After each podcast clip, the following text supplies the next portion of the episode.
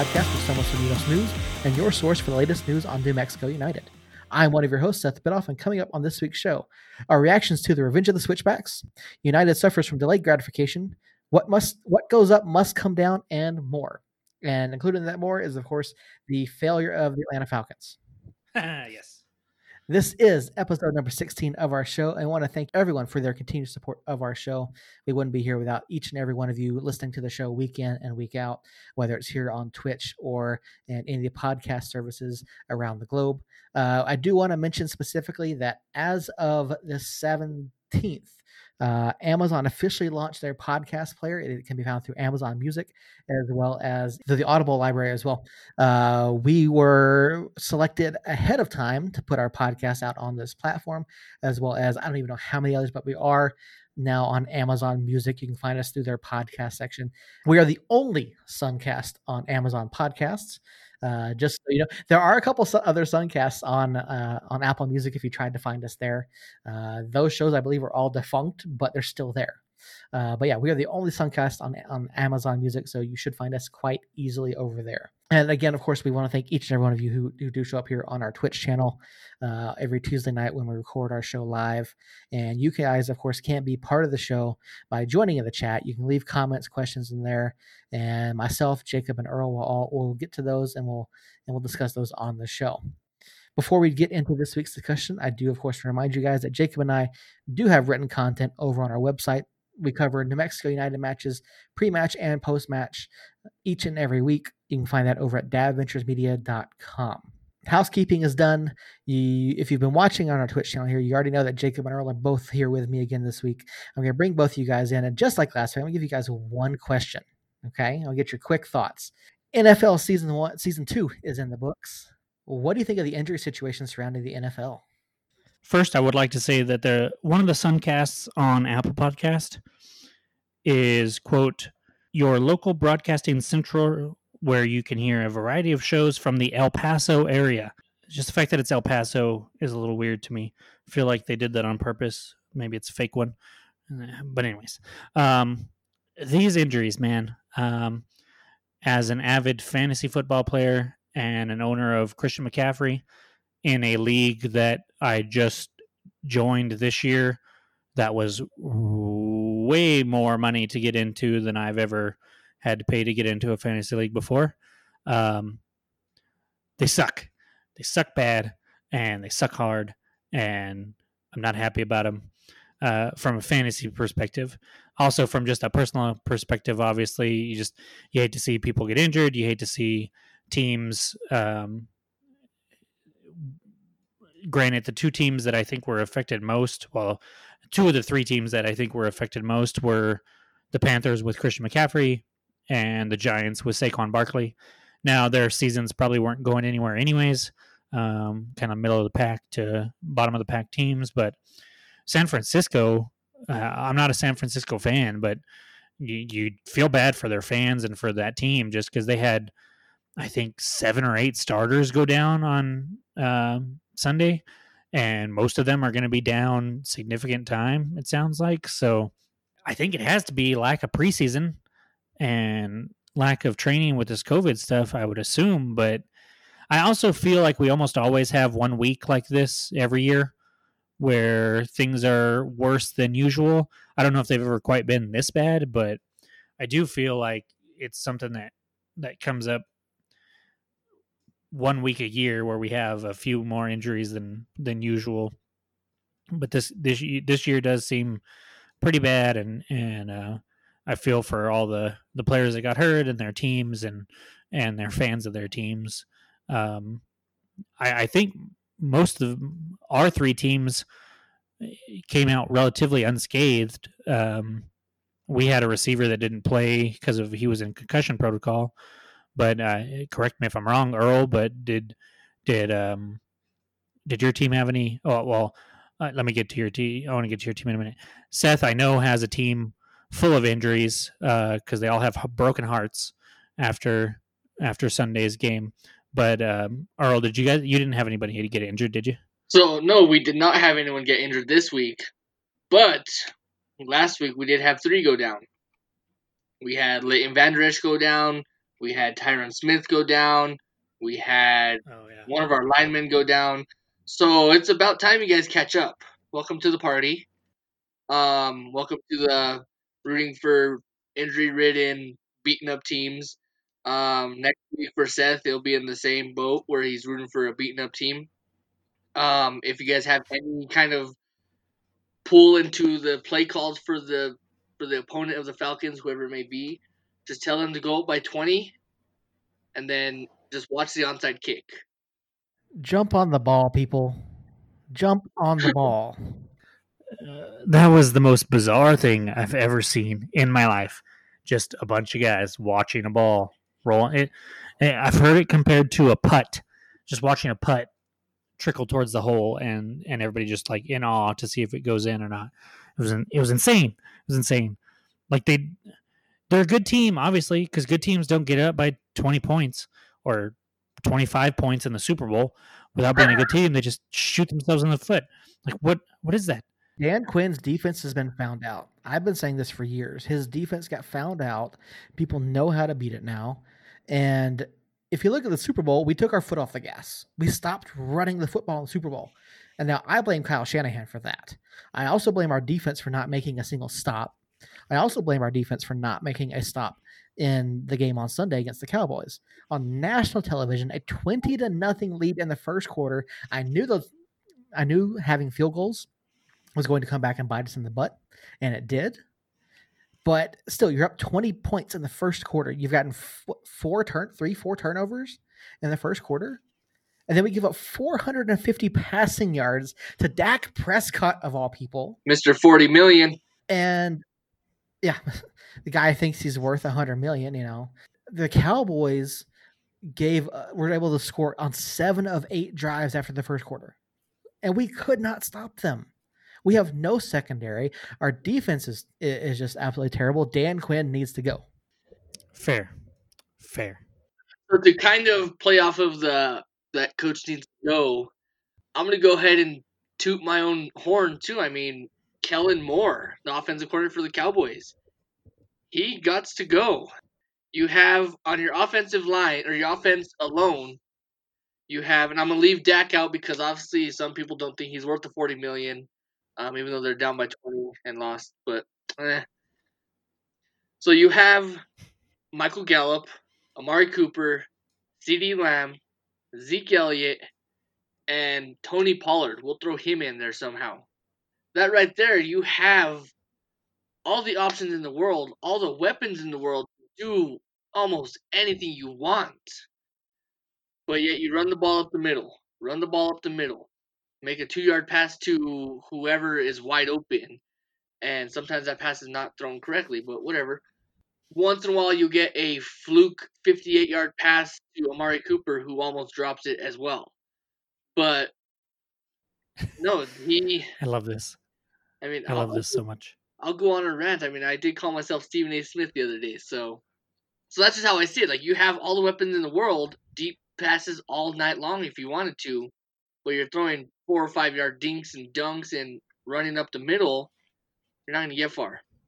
Next week, Earl, I need you to have a Stephen A. Smith impersonation ready. Okay, I, I need that. I need I need an Earl impersonation of Stephen A. Smith in my life. As somebody who can't stand either of your teams, to just sit here and listen to both of you complain about the state of uh, of both of them and what a crappy game it was and and a crappy offense and a crappy defense and when you're a Tampa Bay fan, it doesn't matter. it doesn't matter if we're good or bad or not because there's no expectations anymore. My expectations have been gone forever. So you know what? We get Tom Brady. Awesome. We get Gronk. Cra- wow, that's amazing. Uh, we'll see if he has anything left. And then, um, you know, it's uh, you expect um, some good things, but also, you know, it's Tampa Bay, and you know that we're cursed. So it's like, okay, um, oh, we won. Ah, great. We beat a Panthers team that is absolutely terrible. It seems like.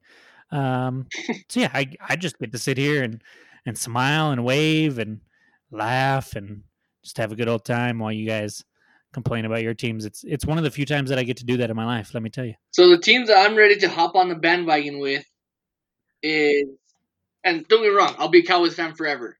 Please say Seattle. Nope, Please say Seattle. no. In fact, I will move out of the NFC. I'm heading to the A. That makes sense. I am going to the freaking LA Chargers. Okay. Chargers look good this weekend. I mean, if you watched Justin Herbert this past weekend, holy cow! You look good. All right, guys. I know we're having fun talking NFL, but we're not an NFL podcast. We aren't. We're here to talk United. We're whatever we want to be. let's let's do it. Like, we spent 30 minutes before the show even started talking about you know everything else.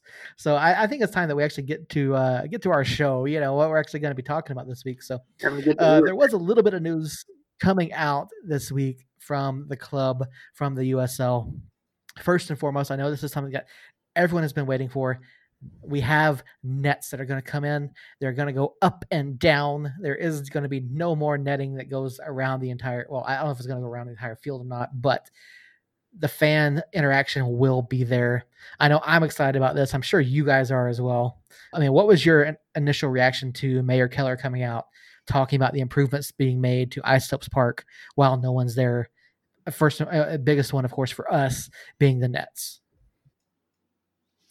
Well, I'm just now hearing about this, so you're getting my my initial reaction, um, uh, my my gut reaction, and that's fantastic. We were taking them down at the end of the matches or at the matches last year, anyways, so it's not going to change drastically uh, our experience. But I know the club has to be thankful for it since they're not going to have to shell out the what was it ten thousand dollars every time they put them up and take them down. So. Um, I just you say fan interaction, and I just part of it hurts my heart because I just go, when, when is that going to be? When are we actually going to have fans again? And when are we actually going to have interaction with people again? So, um, so while that is is very good news, it also makes me slightly sad to think about um, the fact that I don't know when that's going to actually happen. So yeah, so I'm in the same boat as Jacob. I obviously have not heard about it. I mean, I've been stuck behind a computer screen for the past eight hours, um, not counting this hour and a half, two hour podcast. um, so for me to be able to break away and see USL news or City of Albuquerque news at that, I mean, it's pretty far, few and far between. And so yeah, so I'm excited for it. The fact that it's able to go up and down, the fact that the fan interaction in quotations will still be there, but the same to mimic Jacob when.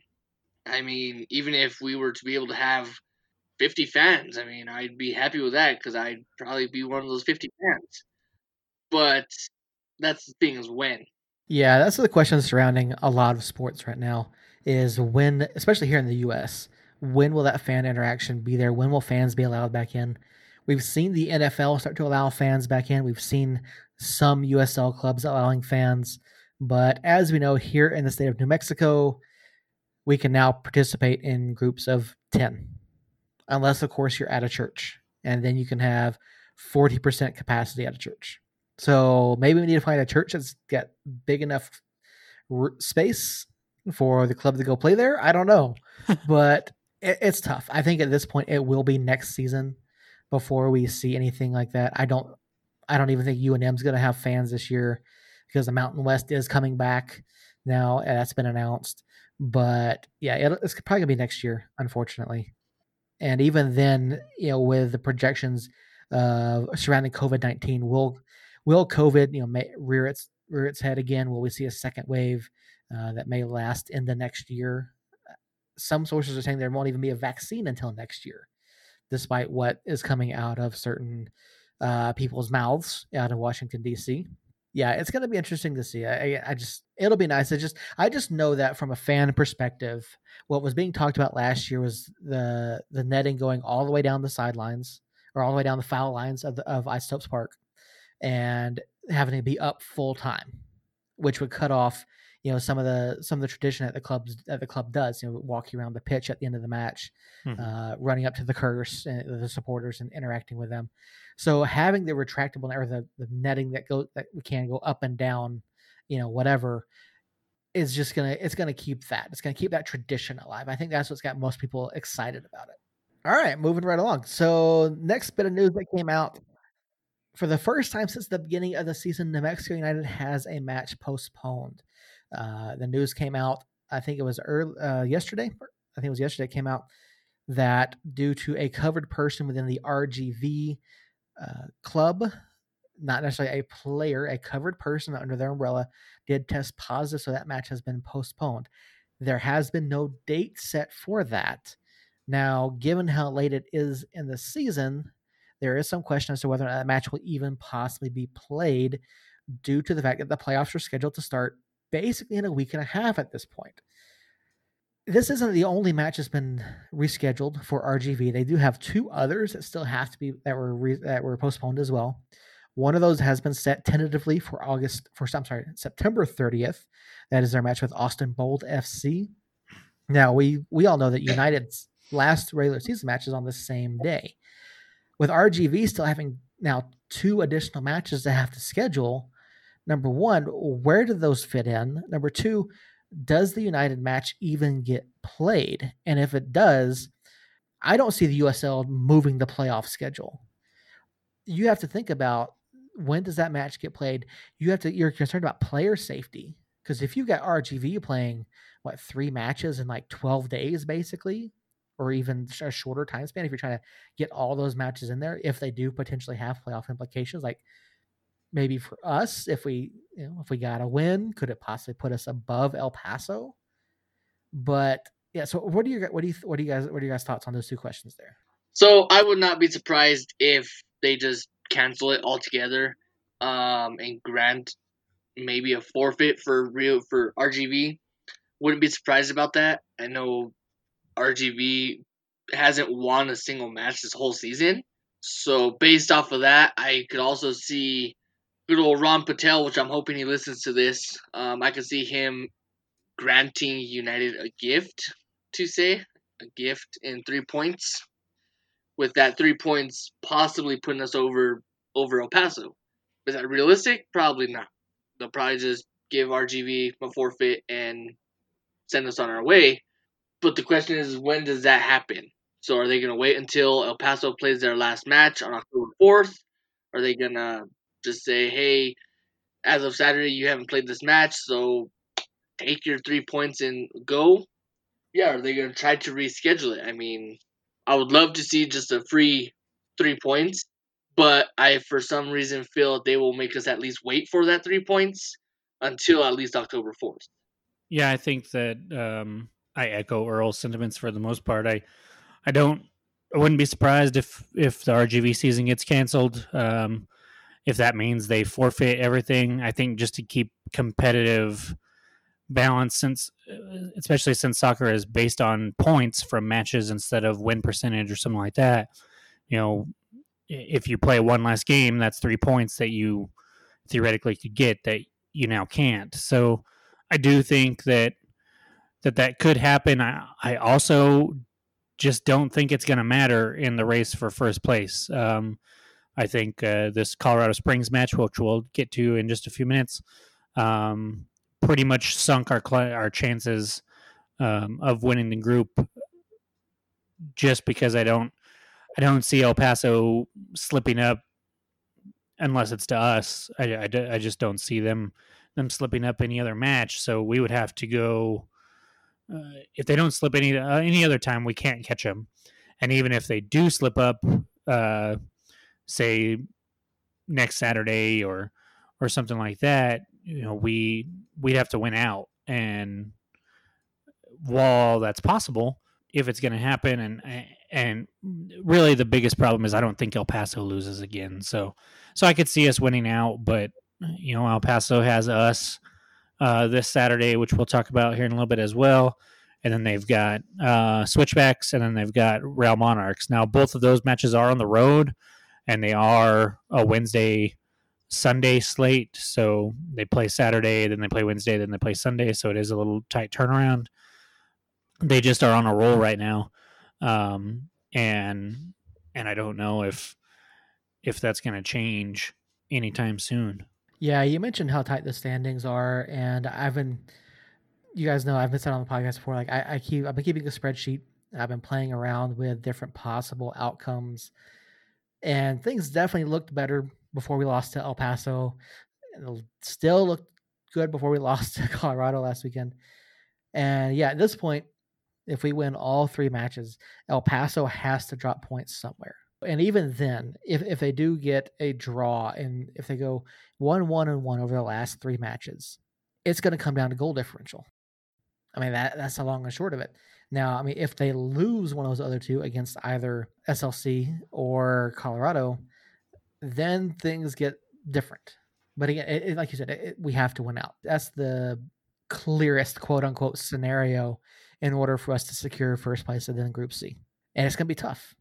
Yeah, and and for the most part, if we if they go one one and one, like you said, and it comes down to goal differential, you know, right now we're one goal behind them, but in that scenario, we would have to win the rest of our games. So that would at least be three more goals if we only won them if we only won each game by one point or one goal.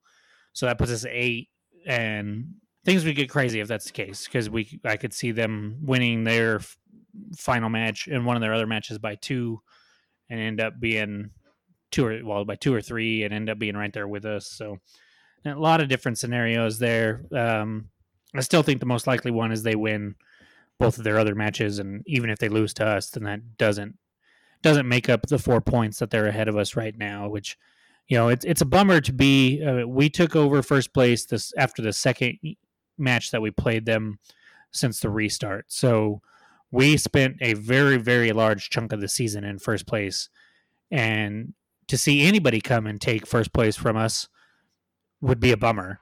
To have it be El Paso is really bad um, especially since they had to beat us in one of those scenarios in order to get past us. So, not very happy about that, but um, it, it, basically means that we get San Antonio right off the bat, and while that is not as ideal as you know playing Austin or Tulsa, um, I assume we were going to have to go through San Antonio eventually, anyways.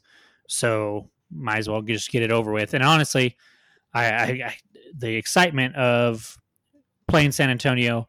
If we could beat San Antonio, um, assuming El Paso were beat Austin or Tulsa, then you know we would face them in the semifinals, the Western Conference semifinals. That is, and uh, that would be exciting. So the way I'm looking at it is, would I love for United to win the the division? Yeah, I would. But is that going to mean home field advantage for us? No because we're in New Mexico and we still have the no fan order. So, regardless of what it was, either way, we're still traveling. So, whether we face San Antonio or whether we face whoever the heck is on in second place in that division, either way, we're traveling to them. I don't see United renting out Colorado Springs again. I couldn't see them doing that, especially with no fan income revenue to build that kind of buffer. Um, so I see us traveling to whatever team we would be playing, whether it would be Austin or San Antonio or whoever would be in line for us. Um, so does winning the division at this point matter? Not really. I mean, you're like I've said, you're gonna travel.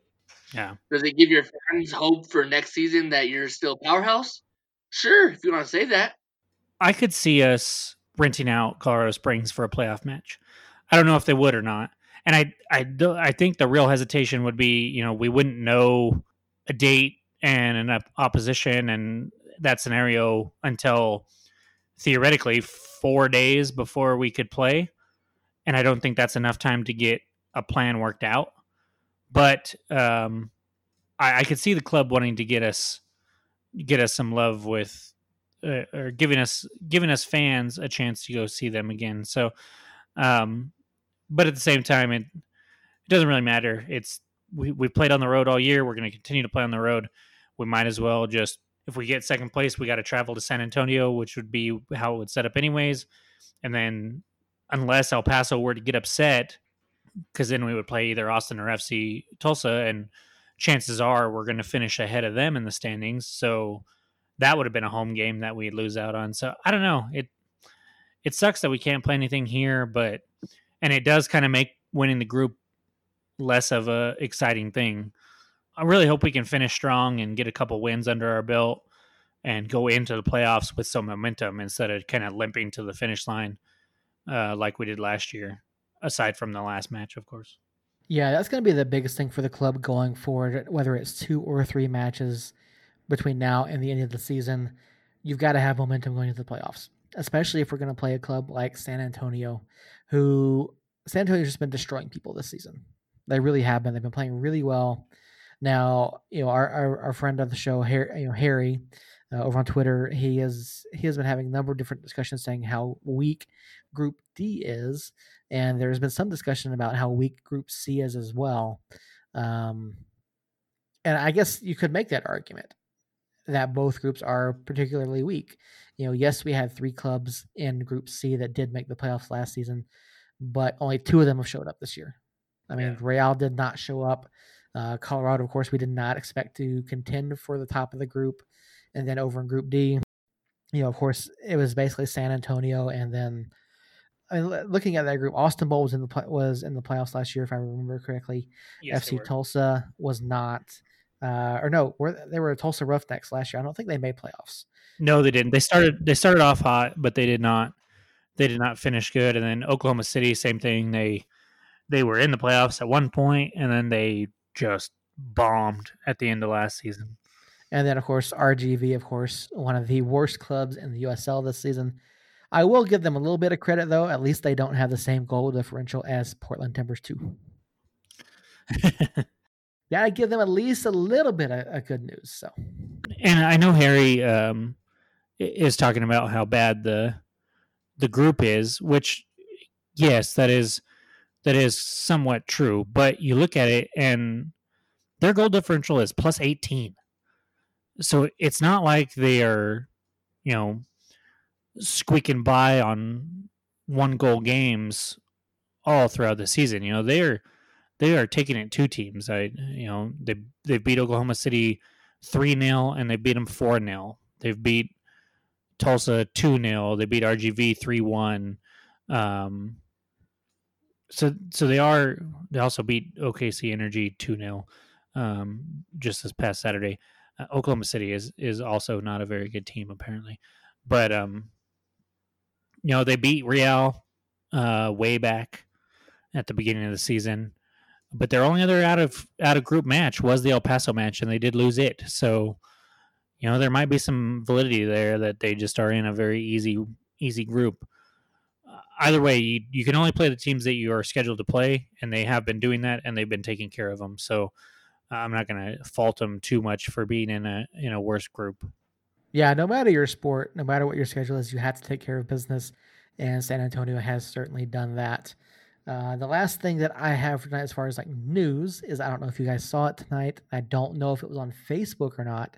I know someone told them they should, but the club is hinting at some sort of announcement for around five o'clock Mountain Time tomorrow. Uh, now they did try to solicit guesses from at least Twitter. There were some I don't know if you guys saw this or not, but there were some uh, interesting responses. Chris Walker, of course, did say his, uh, his uh, guess was Troy as a first time father. Someone once again guessed uh, a New Mexico United branded disco for making chicharrones. Uh, I, I'm from the Suncast Twitter, did say Twitch watch alongs with Tyler Ortega and Chris Hurst on the call for the rest of the season. I mean, I wouldn't be offended by that. Yeah, I wouldn't be offended by that either. I think that'd be a great idea. Um, of course, you know we've had what two two matches this season where the guys have been able to do the call for us. So, and Tyler responded to me saying, uh, "Say when." So it sounds like Tyler and Chris will be down for it. Uh, there's another guest. The club convinced Luis Suarez to join the club. RJ Montano, is it that David M. Carl is going to start as striker versus El Paso? Uh, let's see. Alicia from Seek and Strike did say a third kit, to which the club replied, "Nope." That's my guess. The club said no to that one. So unfortunately, no third kit this year. And there's another guest for a Baby Lassane or another home game. Uh, see, joke boat cruise packages, hosting a Halloween party that requires masks. Uh, and this one here, socially distanced but all together watch party on the big screen at University Stadium.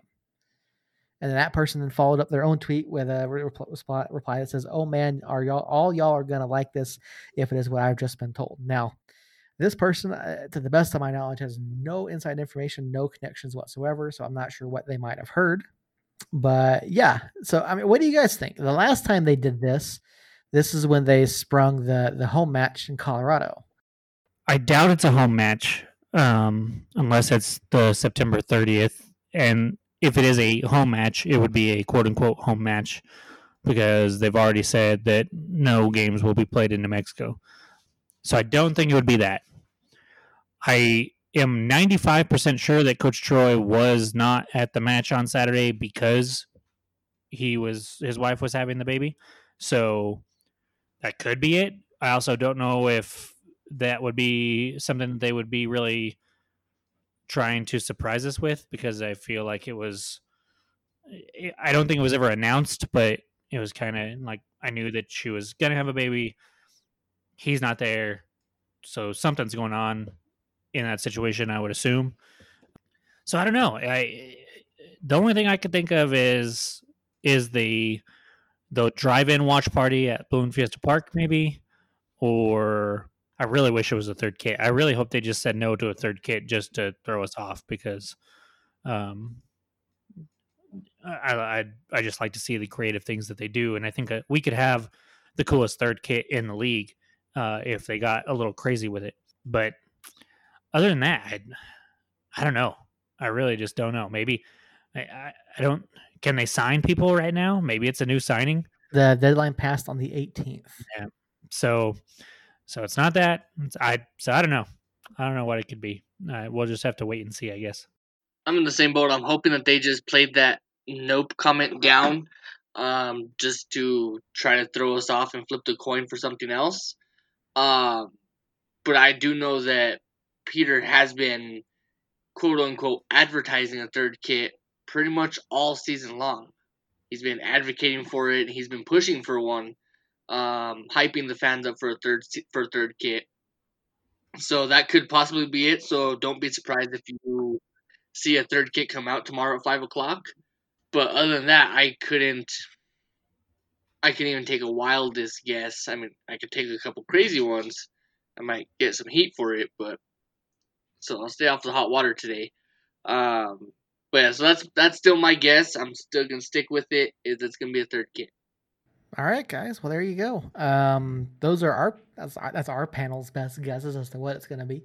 So if you're listening to this and you would like to respond, you absolutely can do that.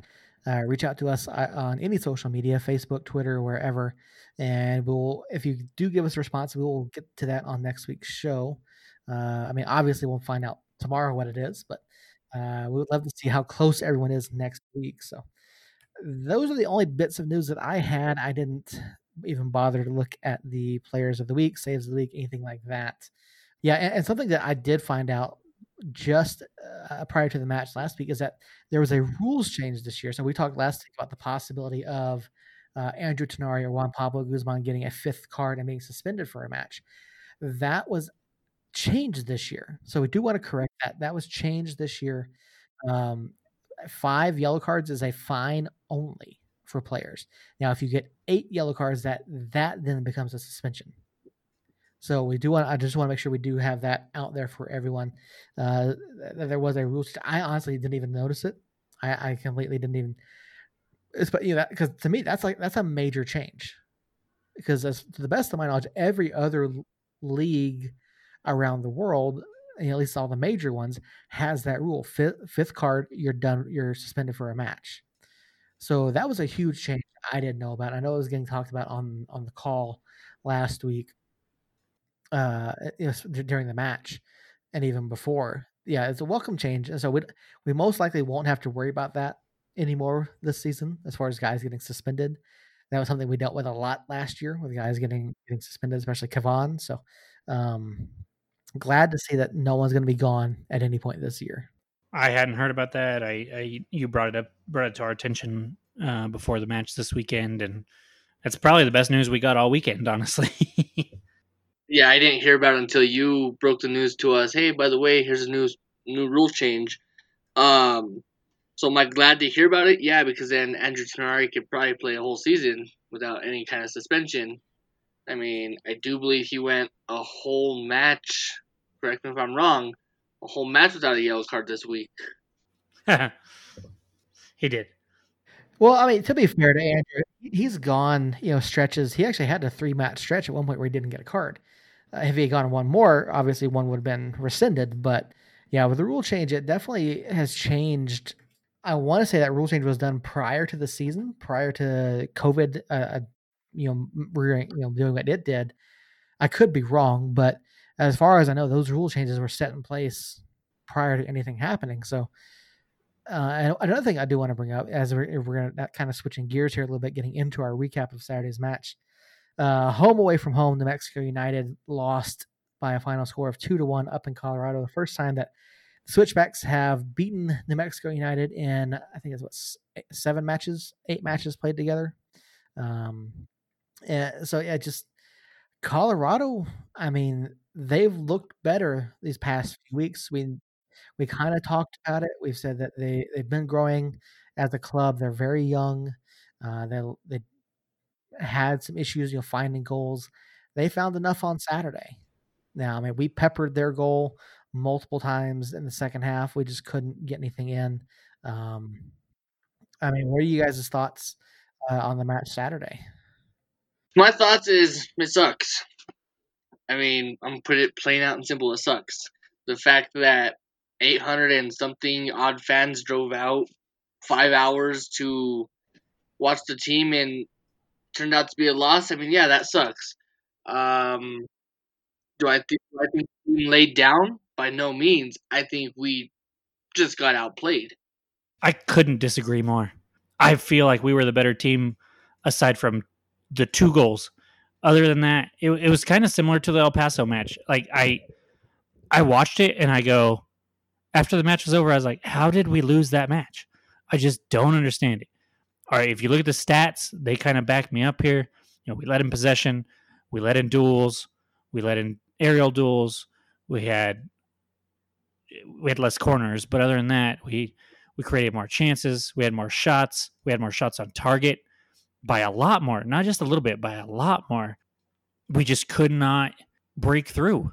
Uh, so aside from finishing, um, I I thought we controlled the match basically beginning to end, um, aside from the one penalty, and then, I mean, even the, their shot coming out of halftime, like it wasn't. I didn't feel like it was sloppy defense. It was just kind of the way the ball bounced. They they were able to get a good shot off and and executed the shot well, and it and it went to the back of the net. I rewatched the first half two nights ago, Sunday night, and was just baffled that we we only scored once. I couldn't comprehend it. So I don't I don't think we got outplayed like at all. I I think we just got hurt by luck. I, I could be wrong. Maybe I'm I'm looking at it through rose colored glasses, but I, I I really just felt like we dominated them basically for 70 of the 90 minutes. And then the other 20 minutes we played them basically even. Um, maybe you do 60 30 there. Um, maybe 60 minutes we dominated it 30 minutes it was even. And they just you know we gave up gave up a penalty that i still think was a penalty. I know we talked about it during the match um, that you guys or at least earl thought it was a little soft but i, I still feel like cody clipped him just enough but it, it was just bad luck in in that instance to an extent, and definitely for their second goal. I still I'm still confused as to how we lost it. Am I crazy? Is Earl right? What did you see? Because because I'm I'm baffled by this match still. Looking at this match, there were times where Colorado did outplay us. If you look at how they came firing out in the first half, they were moving around, they were getting into space, they were making runs, and that's what happened on that penalty. They made a run in, in behind our line with a fantastic ball over the top. Now, I don't think Cody clipped him until after he played the ball to his right. Now, if Cody clipped him, it was very, very minimal contact. But from what I saw, and I'm just I just watched the replay again, he played the ball to his right because they had another player coming in on their on that right side of the box there. And so he played it over, yes. Cody dove to try to stop it, but he, he got him after the fact. Like you you you don't you can't call a you don't call a penalty on a player if they take down the shooter after the shot is gone. We've seen that time and time again where someone will go down in the box, but a penalty doesn't call, get called because the contact happens after the ball is played. So in this case, I think the referee got it wrong. I don't think it should have been a penalty. I think, you know, you, you let play continue there. There's no reason to stop that chance.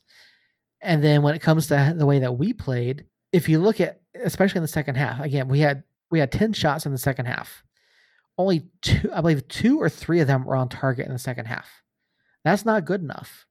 We kept seeing shots going wide, going over the bar, guys not getting, you know, the great con- the the best contact that they needed. And I think that re- that's really what did us in there in the second half, the fact that we couldn't come back. We weren't aware enough again coming out of the break and then United, uh, you know, we've shown time and time again that we cannot, that we do not play well from behind. We never have.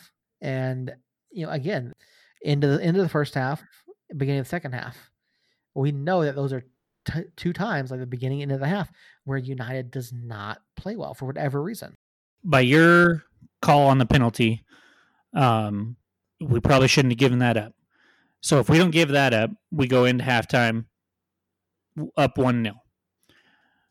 So a bad referee call, uh, a poor decision by Cody, whatever you want to call it, that led to their first goal.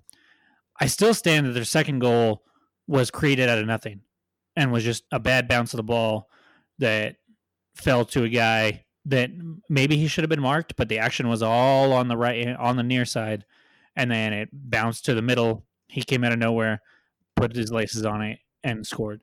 Um, I will say, I, I am baffled that we lost. And you said that we had 10 shots uh, in the second half and only two of them on target.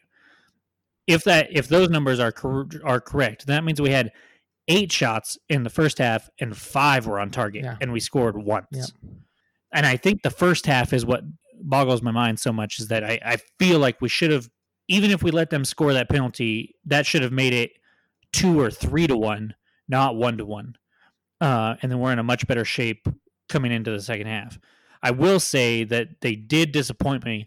Once we got down, there was zero urgency, and until like the last seven or eight minutes, maybe, which is just not enough time. The the urgency needs to start from the moment you go down. Um, and I can't help but wonder if winning the group is just not a priority, or if it was because Lesesne wasn't there if that played into their lack of urgency in the second half. I'm more lean towards the latter, the former than the latter, because we've seen us go down before, and we've seen Troy be there, and we've still seen lack of urgency in those situations. So I think that they could be opting for, you know, a little more taking it easy on these next three matches now that we've got the playoff spot locked up. And they said, you know what? We're not going to have any home matches anyways. So what does it matter if we get first place? We're probably going to have to play San Antonio or El Paso again anyways. So let's just not show anything, not bust our butts uh, trying to get three points when when we already know we're in the playoffs. So if that's the case, okay. I didn't think it would be the case in front of your home fans for the one and only time that you're going to be in front of home fans this year, but maybe they gave up that goal and they were just like, you know what, we'll see how the rest of the season plays out, but we know we're in the playoffs. So I don't know. If you feel like it was one of those things where all right, we're we're down, we're already in the playoffs, positioning doesn't matter. We're gonna try to take it easy, get you know, just get through the match, make sure everyone's healthy. Why, in that case, did we not substitute until almost the 75th minute?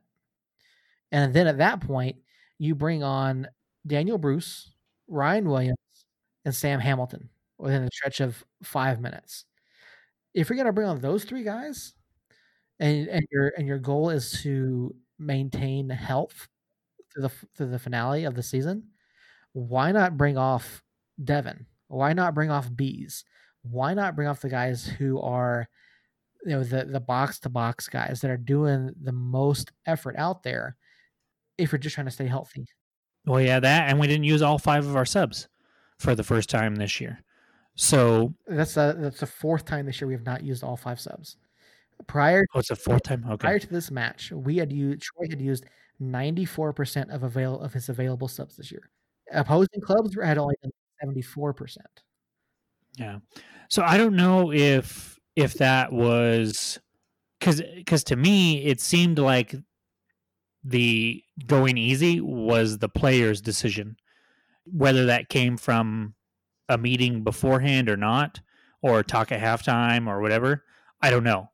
Um, so it might have just been the players saying, you know what, whatever. Um, we're not going to hurt ourselves. And so maybe the sitting stand-in coach was wanting to win, and the players just weren't on the same page and weren't giving it their all. I don't know. I thought we should have had subs earlier if we really wanted to win. I thought around the 60th minute you'd see a couple subs, but it, it was just a strange game. And now two out of the last three games, I have said that uh, because the other El Paso game, the last El Paso game, I thought was just a strange game. And I don't like when we start having a habit of strange games like we did through most of last season. I don't know what's going on. I don't know what the plan was for this match. I don't know why it ended up being how it did. I just I'm just telling you what I saw during the match, and that was a team that didn't look like they cared if they won first place. So yeah, so I see it the same way. Um, but the way I see it is it comes from the top. I mean, if Troy were to see Devin meandering out there, he's gonna sub him out. If Troy were to see freaking bees meandering out there again, he'd sub him out. Um, I think it was kind of a rookie mistake with Zach Prince not making those subs, not uh, adding the fire, and then Zach Prince picking up that yellow. I don't know what he said. I don't know what he did. Oh, I forgot about that. But I'm pretty sure that's the first time that a United coach, even on the bench, has got a yellow. So yes, that's how I see it. Is there wasn't the firepower closer to the end of the match. Um, coming out of the second half, we went down to whatever down two one. Um, there wasn't the will to even come back because at that point he's he's defeated. Yeah, and that's what you know worries me going into playoffs. If if we get down in a playoff match, I I, I gotta say my confidence is is not very high. Um, in us being able to come back uh, because last year was the same thing. You know, we if we got down, it was hard for us to be able to light a fire under ourselves and and and get back into the match. So I, would love to have seen some urgency there because I they talk about it in basketball a lot in the NBA with these teams, and you look at like a team like the Clippers who have great players and great talent, um, and they would try to flip a switch and they'd take off a couple match or a couple games, and then they'd try to flip a switch and and take off, and you saw them get kicked out of the playoffs because you know they went up three one on the Nuggets and couldn't flip that switch in any of the next few games after taking one off. Um, and we can't seem to flip that switch. We can't seem to find another gear if we get down. And the teams that win championships and go deep in the playoffs have that switch because in the playoffs you're playing the best of the best and it's not going to be a team like Real Monarchs that you can come out and get an early goal against and maybe add on another and just cruise to a victory. They're they're going to be fighting their butts off all match. The opposing team is so even if you get up, you got to stay on it. You got to stay on that. Uh, you got to step on their neck, you know. And and I'm just not seeing that from this team right now. And we've got three, possibly three, possibly two, depending on what happens with RGV. But you know we've got El Paso again Saturday, and even though we can't win the group um, unless they falter, you can't play like I assume that they're not going to falter. You got to go out and and you got to try to just take it to them and get that three points and let the whatever else happens happen because I need to see that other gear. I, I I understand it's been a long season. I understand they've played all their matches on the road. I understand that um, you know they haven't brought anybody else in through this season, and you know we've lost some key players along the way, so we're not playing with a full deck, so to speak. And I understand all this stuff, and and it's a great excuse, but the championship winning teams don't make excuses. They don't let that be an excuse. They use it as a reason to push harder and and fight and get through it. And I want to see that from this team. I I believe we have the talent and the heart to do that. I just need to see it. And I, I know I sound a little bit negative, uh, especially for me um, right now, but I, as a sports avid sports watcher of all sports, um, for my whole life, except for soccer. I haven't watched my whole life, but you know, I I know a a team that has that it factor when I see it, and right now we don't have that it factor, and I desperately want to see that from us. What do you guys think it is about Aidan Daniels here in the last two matches that we just haven't been able to find an answer for him? I look at the second goal from Saturday, and Aidan just runs across the 18 yard box. No one steps up. No one tries to to step in and get the ball. He basically runs between five guys. And yes, he does lose control of the ball. It goes over to Ferreira, but he just just no one steps in. He like he runs but behind Ryan and Juan Pablo, in front of you know you know we got Austin chasing him from behind. What happens here? Like what do you what do we think the breakdown was on this play that that allowed Aidan Daniels to get that much space to himself with no one attacking him? Well, it's easy. He's he's sneaky fast. I mean, he's also sneaky good. I mean, if you look at two times he's scored on us, it's been from outside the box on a crazy shot that shouldn't have even went in. Um, but that's simple. It's he's sneaky fast and sneaky good and when you combine the both, I mean, that's what you get. A team that kind of was laying back, trying to take it easy. Aidan Daniels saw that, decided to use his skill and his speed against it, and well, the rest is history. Yeah, I'm not even sure you can call him sneaky anymore. Like I think he's just flat out good, um, and and flat out fast. Like he, it's not just us that have had a problem with him the last several matches for Colorado Springs. So he's just an impressive player, and I wouldn't be surprised if you know he he ends up on a team either a better team in the USL or a, an MLS squad or something like that next year. Um, he's he's been that impressive for me, anyways. Um, this whole season, really. I want to see what he does there. He's, you know, he's he's got three goals on the season, so he's not, um, you know, lighting the world on fire there. Um, he's only got one assist. He was like, yeah, uh, but he he's second on the team in shots. He's first on the team in chances created by quite a bit. To me, he's by far their best player, their most impactful player. Um, Valesky is a very good player in his own right, um, but he plays a position that is basically he just is asked to score, um, and I don't see him doing a whole lot other than that whereas uh, Daniels is just he's he's their version of Wehan basically. He's all over the place. He's fast. He's smart.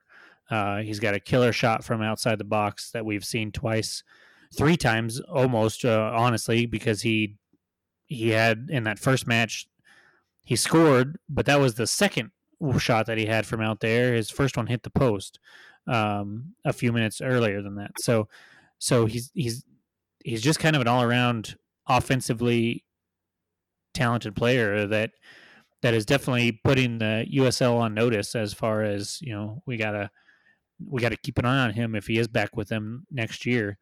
So I I, I really just think it's his talent that is why we we have a hard time with him and and it could be some of the oh it's switchbacks you know um, we don't need to worry about them we we have their number this and the other and you know, it, it that's what it could be is just he we we don't put enough time in coming up with a game plan against them because we think we're better than them uh and and are going to beat them no matter what because that's what we did for so many matches in a row. But I, I truly just believe that it's his talent level is is just kind of above and beyond what a lot of these other teams have. And also, do you think it could be that United underestimates his his skill? I mean, he has. So you mentioned he has three goals on the season. Two of those are against United. Mhm. I mean, I could see that for the first match that we played against them um, when we first started the restart. I could see it then. Uh, at this point, you know, coming into this match on Saturday, you have to have if if the broadcasters have him as the man to watch for the other team, then you have to assume that the coaching staff is keyed in on that too. Um, and you have to assume that our players are keyed in on that. That hey, you know, this guy's played really good against us. He's played really good this year. So if if that is the case, then we are screwed because we should be scouting that way better and he should he should never go under the radar when it's the fourth time we've played them. He scored two goals on us and he's played his butt off in other ways against us. That that should never be the case going into that fourth match. So I don't think that's the case. I hope it's not the case because if that's the case, we are in some serious trouble. Why do you think? Do you think it's just he's super talented, or is there a, a something else that we're missing there, Seth? That that you think the the deal is with him there? I don't necessarily think he is more talented than any of our players. I think the problem that we're seeing, and and you mentioned, you know, the the broadcasters having Aidan Daniels as a player to watch. I had him as my player to watch this week. I- If you check out our preview, I think I had him in both my articles this weekend. Um, you know, to to watch for him. But one of the issues that we've had, and it's something that we've seen in the past, is we're not closing down efficiently. We're not closing down on guys at the edge of the box, which is what we've seen happen with Aidan Daniels in the past two matches. So I don't necessarily think it's it's that he's better than anybody. Yes, he is talented. Yes, he has a he has a good shot. He's good from outside the box. But when you give anybody the amount of space that we've given him, they're going to do the same thing. Look at what Bees does from outside the box. Look at what Santi did last year from outside the box. If you gave Santi, you know, even a yard and a half of space, or sometimes you know maybe not even a yard, if you give Santi guys like that, guys of that caliber, enough room, they're gonna make you pay no matter where they're at. And so I think that's one area that we really have to improve upon if we're going to win out in these remaining two or three matches or whatever it is. We've got to close down on guys. We cannot be afraid to engage. Like honestly, like I keep I've watched the replay of that goal about six times here just tonight, and I'm looking at it and like you see Rush kind of step up, but he stops. He doesn't fully go in and try to get the ball. He just kind of backs off that. Ryan could have dropped back. Juan Pablo could have dropped back. Both of them two have gotten in the in the in the path of Aidan Daniels as he was cutting across the box. Now, typically, we don't have guys that are afraid to step in and do that. Now, maybe they're worried about giving away a free kick in that area, which I can kind of understand. But with how far ahead of him that, he, that Daniels is playing the ball, there's no reason that someone couldn't have done that. And you can't, we cannot be afraid to step in and make plays like that. We can't. And so I think that's going to be absolutely key going forward. We have to make those plays, make those tough decisions. Yes, we may end up giving up a, a free kick at some point, but you you've got to step in and at least attempt to make that play on the ball. You cannot give guys like that uh, enough time and space to make those shots. Um, and that's something that El Paso does extremely well. They shoot well from distance.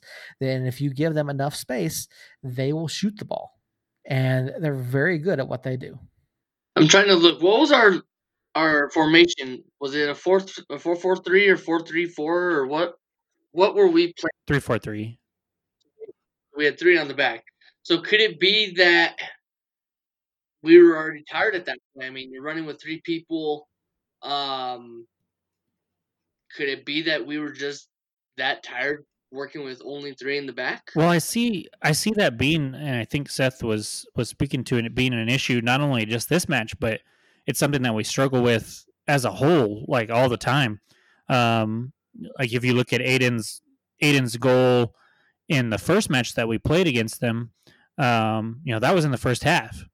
Uh, so it, it, and it was the first game back after being um, off for four months or three months, whatever it was. So you could say it was rusty then, but I couldn't imagine the guys actually being tired then. Um, but it is something that we've struggled with not only this year but even last year some, and and I don't know why that is, but I I'll kind of counter um, Seth's argument just a bit with you know if if that is something that we struggle with all the time, there really hasn't been a player that has taken advantage of it like Aidan Daniels has. So I still stand by Aidan Daniels. His talent has just been better than anything that we we've not anything, but better than a lot of the players that we have faced um, in our other matches against other teams. Um, El Paso is a very talented group, obviously, but um, you know he he has just impressed me. So while yes, the not stepping up is a problem, uh, nobody has been able to take advantage of it quite like Aidan Daniels does, and I think that speaks to his talent. Um, the not stepping up and the set pieces. Um, and, and, honestly, I don't think we've really given up very many goals from set pieces recently. But I still, still get nervous uh, every time we give up a corner or, or a set piece from a dangerous spot. So those are definitely two things that we need to improve, and and especially coming up on Saturday with this El Paso team that is just kind of on a tear right now. Um, they've got beasts up there like Salgado, um, or, or as I like to call him, I have a Mister. I have a very punchable face. Um, they they've got they've got guys like him and and uh, Gomez and uh, whoever else you want to throw up there. Uh, the, this Mecca King guy that came out of nowhere and has been one of the signings that has really kind of sparked this this hot streak that they have. You know, he he comes up and and gets his head on balls on set pieces. You know, Salgado is good at both delivering them and being on the receiving end of them. So it it is definitely those two areas of issues that we have. Definitely, we'll have to take a look at before we go into this Saturday match, which which I think is we basically wrapped up the Colorado Springs match as best we could. You know, it it, it was a disappointing result. Uh, showed a huge lack of urgency in the second half after we got down by a goal. Um, I'm still not sure how we were down by a goal after the first half that we had other than that, I don't know really what else we can say about it. Was there anything else you guys uh, wanted to add about the the Colorado Springs match before we move on to this El Paso match? Earl's shaking his head, so I got nothing there. Seth, anything? No, nothing really on that. Uh, I do want, I just do want to touch on, you know, we, we're talking about the formation, the three four three. It's something we've played a lot of this season compared to last year. And within Troy's three four three, what happens is like you see Josh Suggs line up, typically line up, you know, as a left mid or a left wing back, or then you have you know Najem or somebody on the right, eh, same thing, you know, as a right wing back. And what they do, what they'll do is they'll drop back in defense. So we basically we we transition from like a, a three four three to like a five uh a five three you know two one basically at times. And so with those five at the back, they then become much more compact in the middle of the in the middle of the pitch, and guys aren't able to get through. But even with that, you, you know your your midfielders have to drop back and play defense as well, and that's an area where I don't think that someone like Ryan Williams is as good at as Andrew Tinari is. And so I think that might be one of the issues that we that we saw. But no matter how you look at it, you know you can't let someone just basically run straight across the pitch. Yeah you know, with the set pieces, you know, we definitely had some scary moments and then when it came to the zonal marking a few weeks ago. But I think for the most part, we've done a much better job this year on set pieces than we did all of last year. Yeah, I, will agree with that. I think a lot of that is Kalen uh, being there as an anchor um, and, and a coach kind of on the field for those. But uh, like you said, as far as the three four three goes, you know, you're right that you know, we, we have Suggs and, and in this case it was Najem dropping back um, and adding to that back line. But we established that that's not really our problem. The back line's not really the problem. The problem is the space between the back line and the midfielders that is not getting taken care of right there at the edge of the box. And you know that this that second goal was scored when Ryan Williams was still on the bench, so it was Tinari and Guzman who are usually really good about that. Um, and I just I don't know. I also felt like we didn't we didn't get up and press like we we did earlier in the year. I feel like as the season goes on, we kind of move that front line of our defense when they have possession back and back and back and back and and that's kind of disappointing to me, but it it also could be that maybe we're just not wanting to exert that much energy this late in the season before the playoffs and that you know come san antonio we'll see that that high press again um, and try to cause problems with it because if you were if you think about it that was that was how we scored several goals um, earlier in the like the four or five matches ago uh, and before that uh, the one of the ones that comes to mind is the first one against el paso in the um, I think it was the first match that we played El Paso since the restart.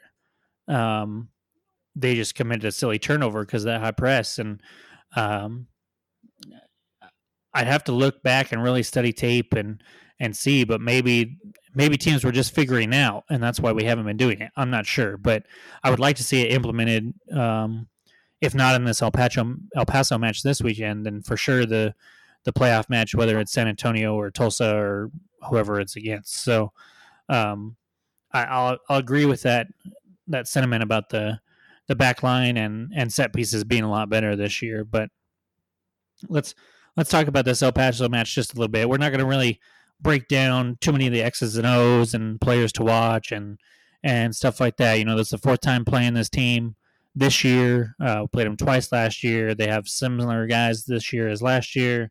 Um, they play a similar style as last year. You know, so we know this team very well. Uh, is basically what I'm getting at.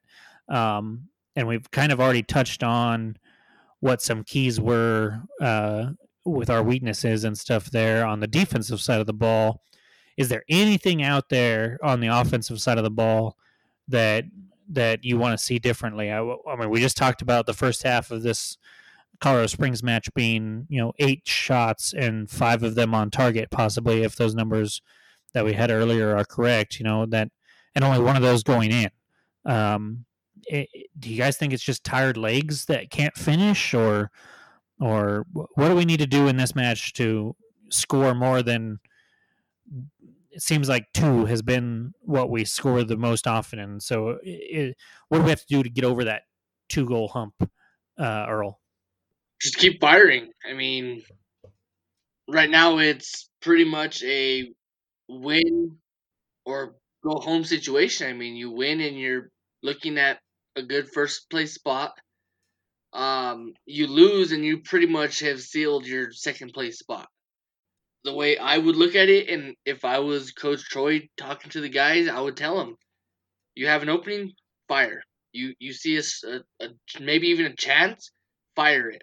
I'd be telling Mondo go for that ten, go for your, go for the four that you need to get ten.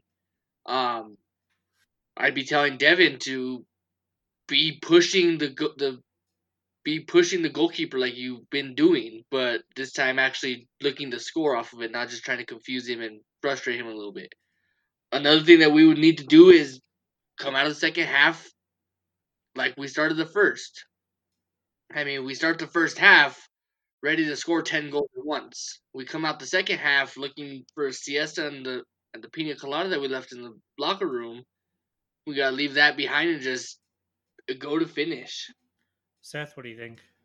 We have to be more creative on offense. What happened Saturday was frantic. There was no real build up to it at times. And I feel like when we get that way, we're not as efficient we don't get as many shots on target. We don't create space. We don't create runs. And I think if we can get those, if we can get runs for for bees, runs for Mondo, runs for even for Dev, you know, play the ball over the top. Dev holds it up. You get bees and Mondo coming down one of the sides or down through the middle.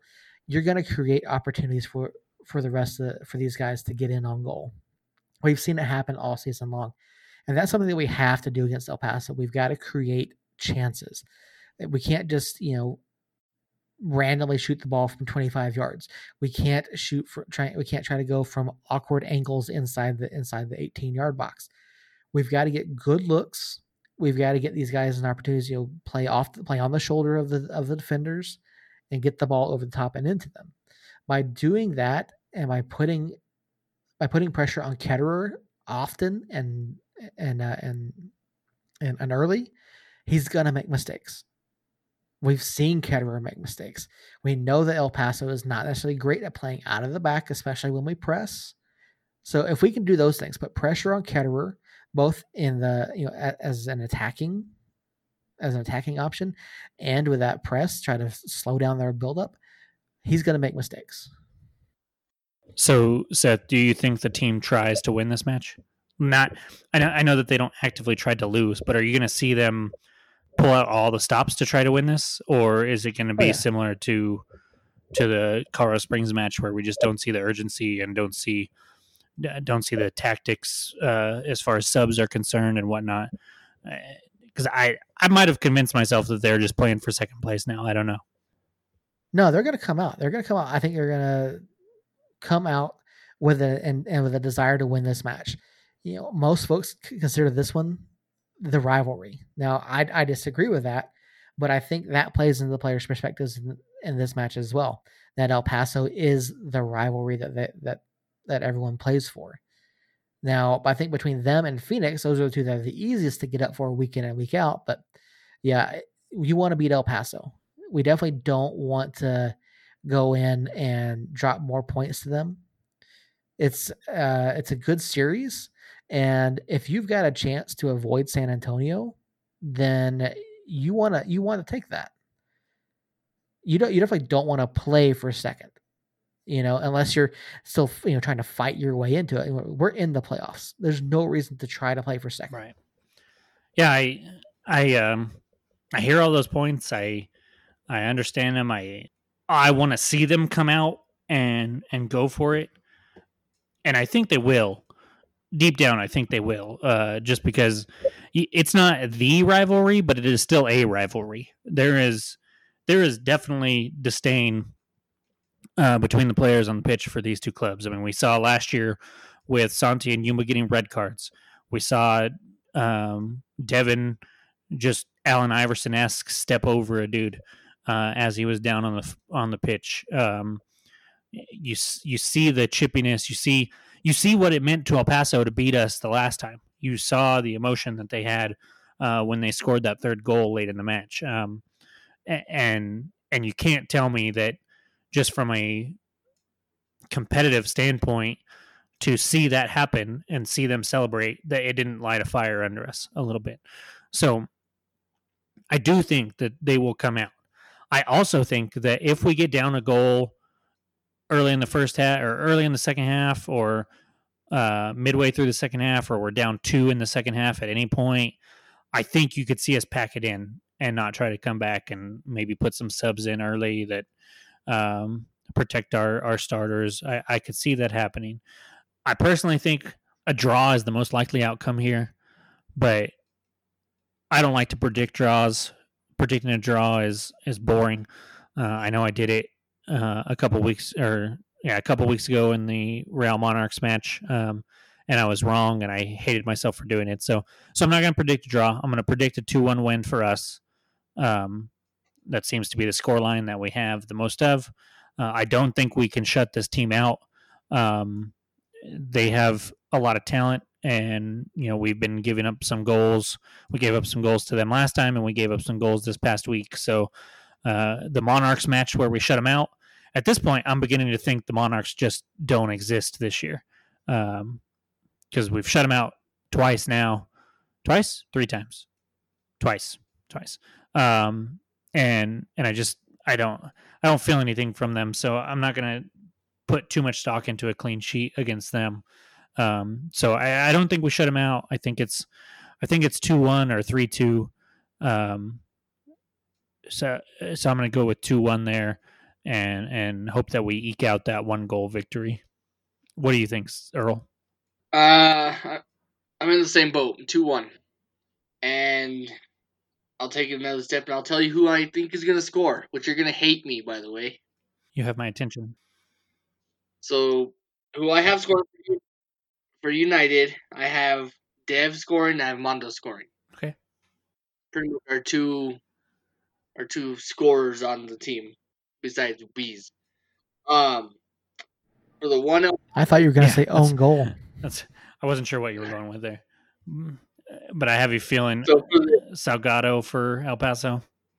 Yeah, I mean it's hard. Mhm. It's hard not to predict that the dude is a is a beast of a guy up front there, and he's he's a heck of a player, even if he has a punchable face. but here's what makes it worse. Uh, wh- why does that have to be worse? I'm not calling him on a clean goal. I, I'm I'm calling him on a stupid penalty given up by some kind of bullcrap call. Emotions are gonna get high. Cody's gonna get get fired up a little bit. He's gonna do some kind of something stupid, or Salih's gonna get something stupid, and that's gonna be where we give up our one is on a PK with Salgado scoring it. Yeah, that is that is annoying. I don't like that at all. Uh, in fact, I'm I don't like it so much that we're just gonna go to Seth. Yeah, definitely not going to be a clean sheet for either side in this match. It's going to be physical. I, I don't think it reaches the physicality that we saw last year, though, which is honestly, in a way, kind of disappointing because I want to see these guys really get in there and scrap and go at it and give El Paso a run for their money, which I think is going to happen no matter you know, no matter what. I think we're going to give them a run for their money either way, but you can't back away. You can't be afraid to Mhm. get in there and make challenges and really take it to El Paso. I think we walk away with a win. It's not going to be pretty.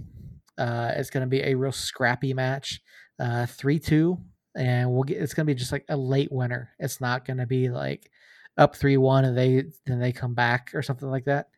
Uh, three two late. It's going to be. It's going to go two two down to like the eighty fifth minute or something, and then we'll get a winner. Yeah, I think we're all kind of on the same page. Then it's gonna be it's gonna be hard fought. It's gonna be tough. Um, I- would I would love to see us get this three points, um, even if it doesn't end up mattering in the long run about getting first place or not. I I I just I tell you what, El Paso fans, they beat us the first time, and the El Paso fans acted like they had just won the championship, and and I don't want to see that again. I don't want to see it at all. I I want to see us take care of business. I want to see us win, and then I want to see our fans go, yeah, we won uh, because we were supposed to, um, and not post all this stuff about oh oh look at us now, look at us. Oh we're no we're no longer little brother. Uh, yes, you still are. Uh, little brothers win every once in a while. Relax. Um, so I- I'm hoping that that's the case. Uh, I think there's a pretty good shot that it is the case. Uh, it just all comes down to the intensity that United comes out with, um, more so in the second half than the first half. Our first halves have been good.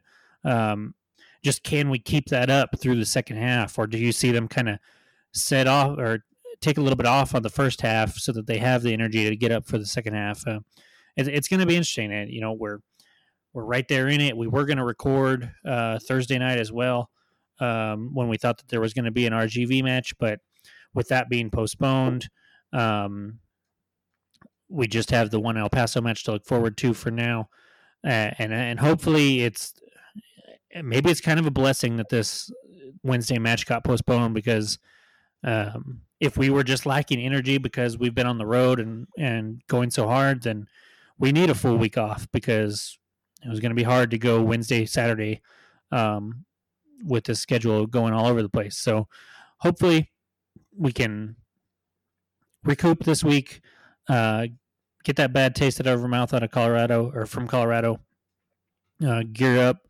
for this El Paso match and, and really just take it to our, our little brothers from down south. Uh, I was this close to going to this match. Um, I, I got the okay from the wife. We've got the money. I was going to drive down there right before the match, basically watch the match and drive back um, by myself, essentially.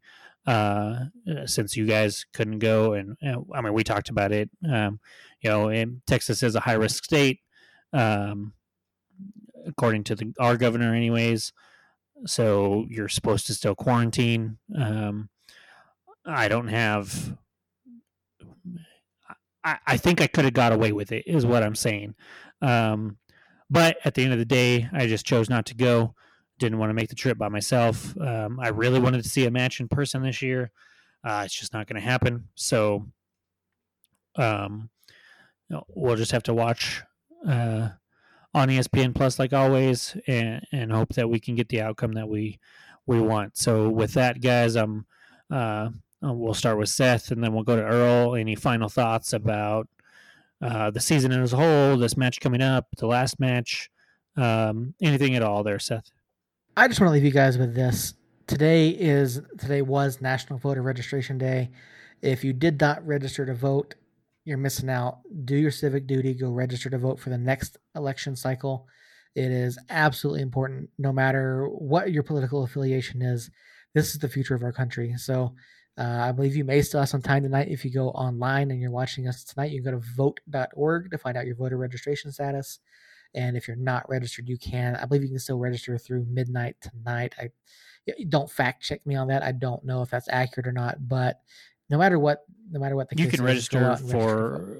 I, I, think it's the fifth of October still uh, that you can register and still be eligible to vote in this one. Um, Eh, the deadline is i don't believe the deadline is today um because i i actually i registered to vote today before i knew today was national registered vote day or whatever it was uh, which was kind of funny because we moved so had to re-register for a different area and, and whatnot. But when i went through everything at the end it said uh, for those that register between or after the between the 8th and the 10th of of october i believe it was then you um, then your process yours won't be processed until after November. So, um, in fact, I have it right here. Uh, if you are submitting a voter registration application between October 7th, 2020 and November 8th of 2020, your voter registration will be processed starting on November 9th. So you have until the 6th of October, it looks like, to vote here in, or to register to vote here in New Mexico. And um, like Seth said, I I strongly urge that you do as well. Uh, Earl. So that makes three of us because obviously, look at the Facebook post. Um, I do believe I put it like at six thirty this morning, hyping up National Voter Day. Um, obviously, with my brother being the mayor of a small town here, um, not gonna mention the small town, but they do have a balloon rally coming up next month sometime. Um, Jacob, hope to see you there. Maybe. I didn't. I I was unaware of this. Uh, is my cousin the balloon master again?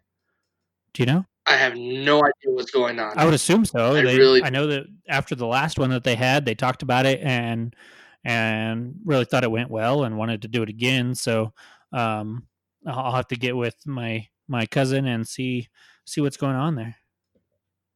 Maybe we could do something live out there off of this and have some fun with it. Um, but yeah, so just going back to it, I did hype up National Voter Day, National Voter Registration Day. Um, hopefully, you guys actually did that. Um, it's your one way to have a say in what goes on. Um, also, off of a political rant, uh, we do have some interesting stuff coming up. Um, not New Mexico United related. We are also partnered with New Mexico Runners.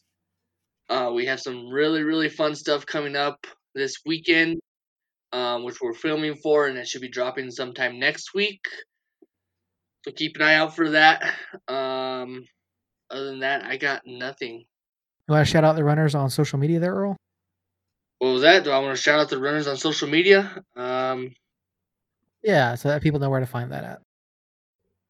Yeah, NM Runners.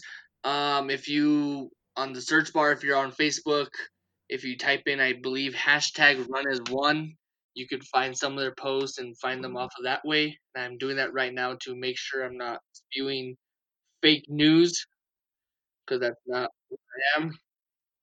Yeah, I I didn't make it out to a runners game last year, but uh, I definitely would like to um, whenever they can have matches here again because uh, I, I, hear it's really exciting and really fun. So I, I'm excited for that partnership and what it brings and and hopefully we can if whenever they have fans or media at matches again maybe all three of us can can meet up for one of those and and go check it out in person and be able to podcast about them a little bit What'd you find, Earl? So yeah, so like I was saying, hashtag run as one. Um, on Andres's uh, social media page, and he he's listed as the owner, CEO, and president of New Mexico Runners. Just click on New Mexico Runners, and you can go check out their page. Um, really good group, really incredible group. Does does a lot for the community. Um, and I guess I can start broadcasting it now. Um, hashtag Team Earl. There's a lot going in between this. Um, so if you guys pay attention next week sometime, hashtag Team Earl. Uh, and that's about what I got.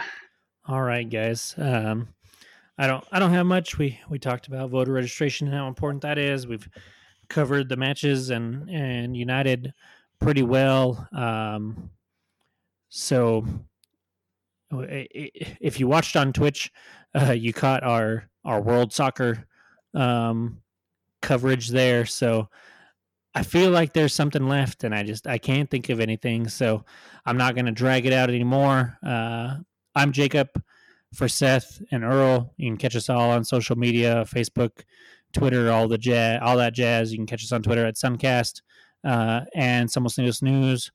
Uh, check out the Facebook page, which Earl does a wonderful job running. Uh, you can see Seth. Uh, you can find Seth on his personal Twitter, or me or Earl on our personal Facebook, and get a hold of us that way. Or you can email Seth or I at David or David. Where did that come from?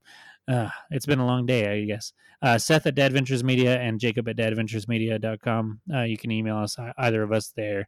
So, with that, Seth, Earl, thanks again for a wonderful conversation here. And uh, we'll catch all of you guys next week. So, hopefully, we can get this three points and, and come back and, and celebrate that. So, until next Tuesday, guys, somos